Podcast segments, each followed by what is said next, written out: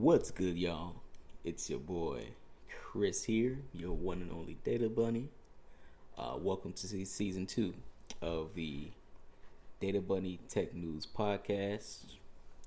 Um, let's start this episode one, right, of season two off with some artificial intelligence. So, if anyone is wasn't familiar, um, it is today, right, January twenty fifth, twenty twenty three, and recently there's been some uh, some news flowing around, right, that there's supposed to be a Chat GPT like uh, AI type of um, whether you want to call it a machine or a robot, whatever. Supposedly, it's supposed to, it was um, so trying to play as a lawyer and defend someone in court. It was going well. It was going well, right? Uh, you know, we were seeing articles left and right. Uh, I thought it was actually going to happen, uh, but according to this article that we're going to read, the title of this article, A Robot Was Scheduled to Argue in Court, Then Came the Jail Threats. You know? Jail threats, right? Uh, I thought it was actually going to happen. Uh, I was actually looking forward to it to see how it was going to go. I was kind of interested, but I guess that won't happen. uh, but yeah, this article was written today as well. Um, so we, we're, we're reading an article from NPR.org. Uh, and the article is by Bobby Allyn. And if we scroll down here, let's get to it. A British man who planned to have a robot lawyer help a defendant fight a traffic ticket has dropped the effort after receiving threats of possible prosecution and jail time.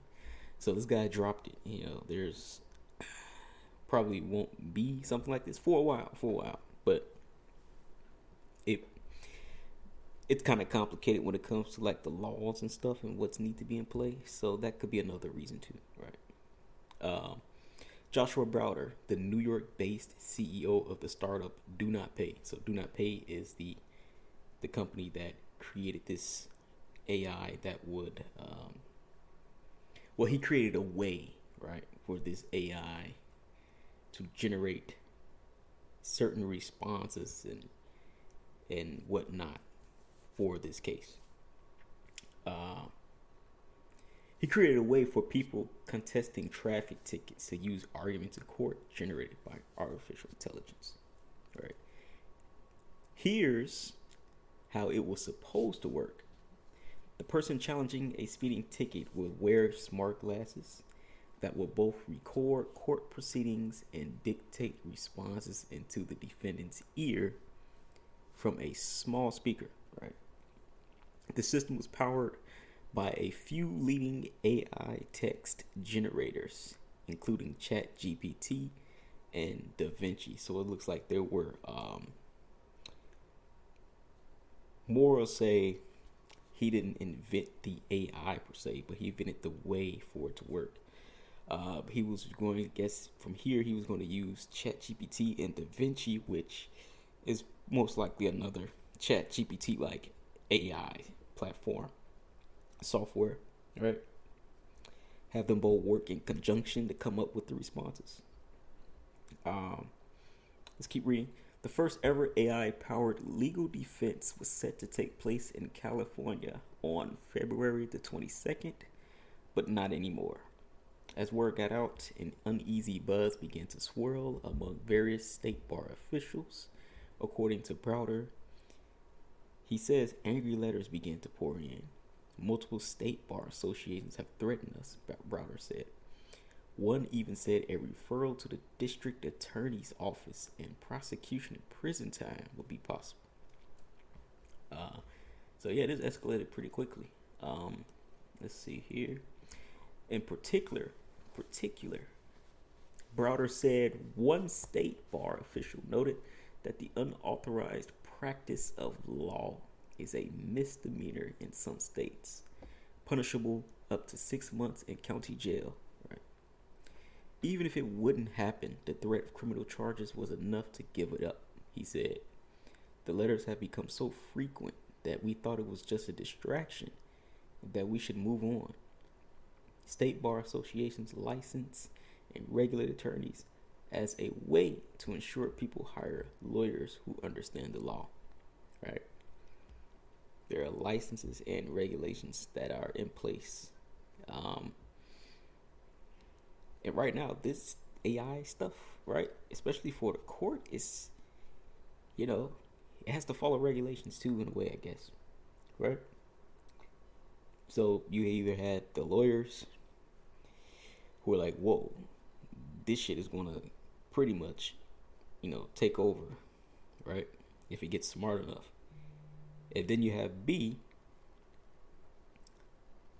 there's laws and regulations in place and that stuff doesn't meet any of that. So you can't just do it, right? You can't just put this robot in the court and then have it make decisions. Um, let's see, what else? Browder refu- refused to cite which state bar associations in particular sent letters and what official made the threat of possible prosecution, saying his startup do not pay, right? His startup is do not pay, is under investigation by multiple state bar associations, including California's, right? So they're all over them, man. In a statement, State Bar of California Chief Trial Counselor George Cardona said the organization has a duty to investigate possible instances of unauthorized practice of law. Man, so let me put my phone on do not disturb. We regularly regularly let potential violators know that they could face prosecution in civil or criminal court, which is entirely up to law enforcement, Cardona said in a statement. Leah Wilson, the State Bar of California's executive director, told NPR that there has been a recent surge in low cost, poor quality legal representation that the association has launched a new crackdown on.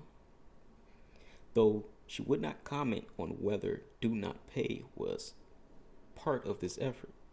So they got this whole um, surgeon, I guess you can call it bootleg representation in court that's going on. And they're like, hey, we gotta check this and see what's going on here. Why why why are there low cost poor quality representation going on. And I guess they see that as, you know, they see the chat GPT and, well, the AI, right? They see that as, whoa, you know, that's cheap service, you know. so let's keep going, right? Uh, can't find my, here it is. In 2023, we are seeing well funded, unregulated providers rushing into the market for low cost representation, raising questions again about whether and how these services should be regulated, she said. So, uh, pivoting away from AI legal defense amid threats. All right. Instead of trying to help those accused of traffic violations use AI in the courtroom, Browder said. Do Not Pay will train its focus on assisting people dealing with expensive medical bills, unwanted subscriptions, and issues with credit reporting agencies. Browder also still hopes it is not the end of the road for AI in the court. I don't think so. I think a, a you know there will be another round of this. Uh, there may be I see it as maybe a tool, if not already, right, in the court. It's just like uh, the AI art, right? There are artists, right, that utilize certain artificial intelligence and algorithms to enhance their art, per se, right? I can see that being in the court, being used some type of way. How this was used, maybe not. Uh, how this was going to be used, I should say, maybe not. Who knows, right? The truth is, most people can't afford lawyers, Browder said. This could have shifted the balance and allowed people to use tools like ChatGPT in the courtroom that maybe could have helped them win cases. I get his point. Right? A lot of people can't afford these lawyers. My question would be though is uh,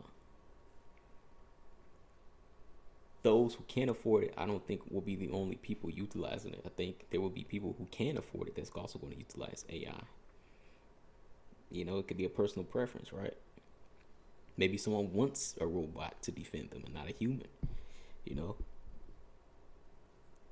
And then it being cheap. And if it's, you know, bringing out the same service some sort, you know, it's cheap. It's cheap, but, you know, you're saving on money, right? The future of robot lawyers faces uncertainty for another reason that is far simpler than the bar associations. Uh, existential questions, courtroom rules, right? Recording audio during a live legal proceeding is not permitted in federal court and is often prohibited in state courts. The AI tools developed by Do Not Pay require recording audio of arguments in order for the machine learning algorithm to generate responses. I think calling the tool a robot lawyer really riled a lot of lawyers up, Browder said. But I think they're missing the forest for the trees. Technology is advancing and courtroom rules are very outdated. Do Not Pay has raised $28 million, including funding from prominent venture capital firm Andreessen, Andreessen Horowitz. According to analytics firm PitchBook, which estimates that Do Not Pay is worth around $210 million. Ladies and gentlemen, Do Not Pay is most likely probably going to get buy out, bought out by somebody too. Uh, this AI rush, right? Just look at what happened, what, what Microsoft did is doing right now with ChatGPT. They take it, they took a chunk out of that, right? And I don't think that I don't think that that's their last. I think they're, they're probably gonna say, you know what, let's just this just take the whole cake, right? So, yeah, that's the end of this article. Uh, it was interesting. Uh, I was I was looking forward to seeing how it was gonna go, but yeah, we won't see that. Probably as of now, we won't see it, but we, we will we will eventually. But yeah, guys, I hope you had a good. Um, hope you enjoyed this podcast and see you all next time. Have a good one.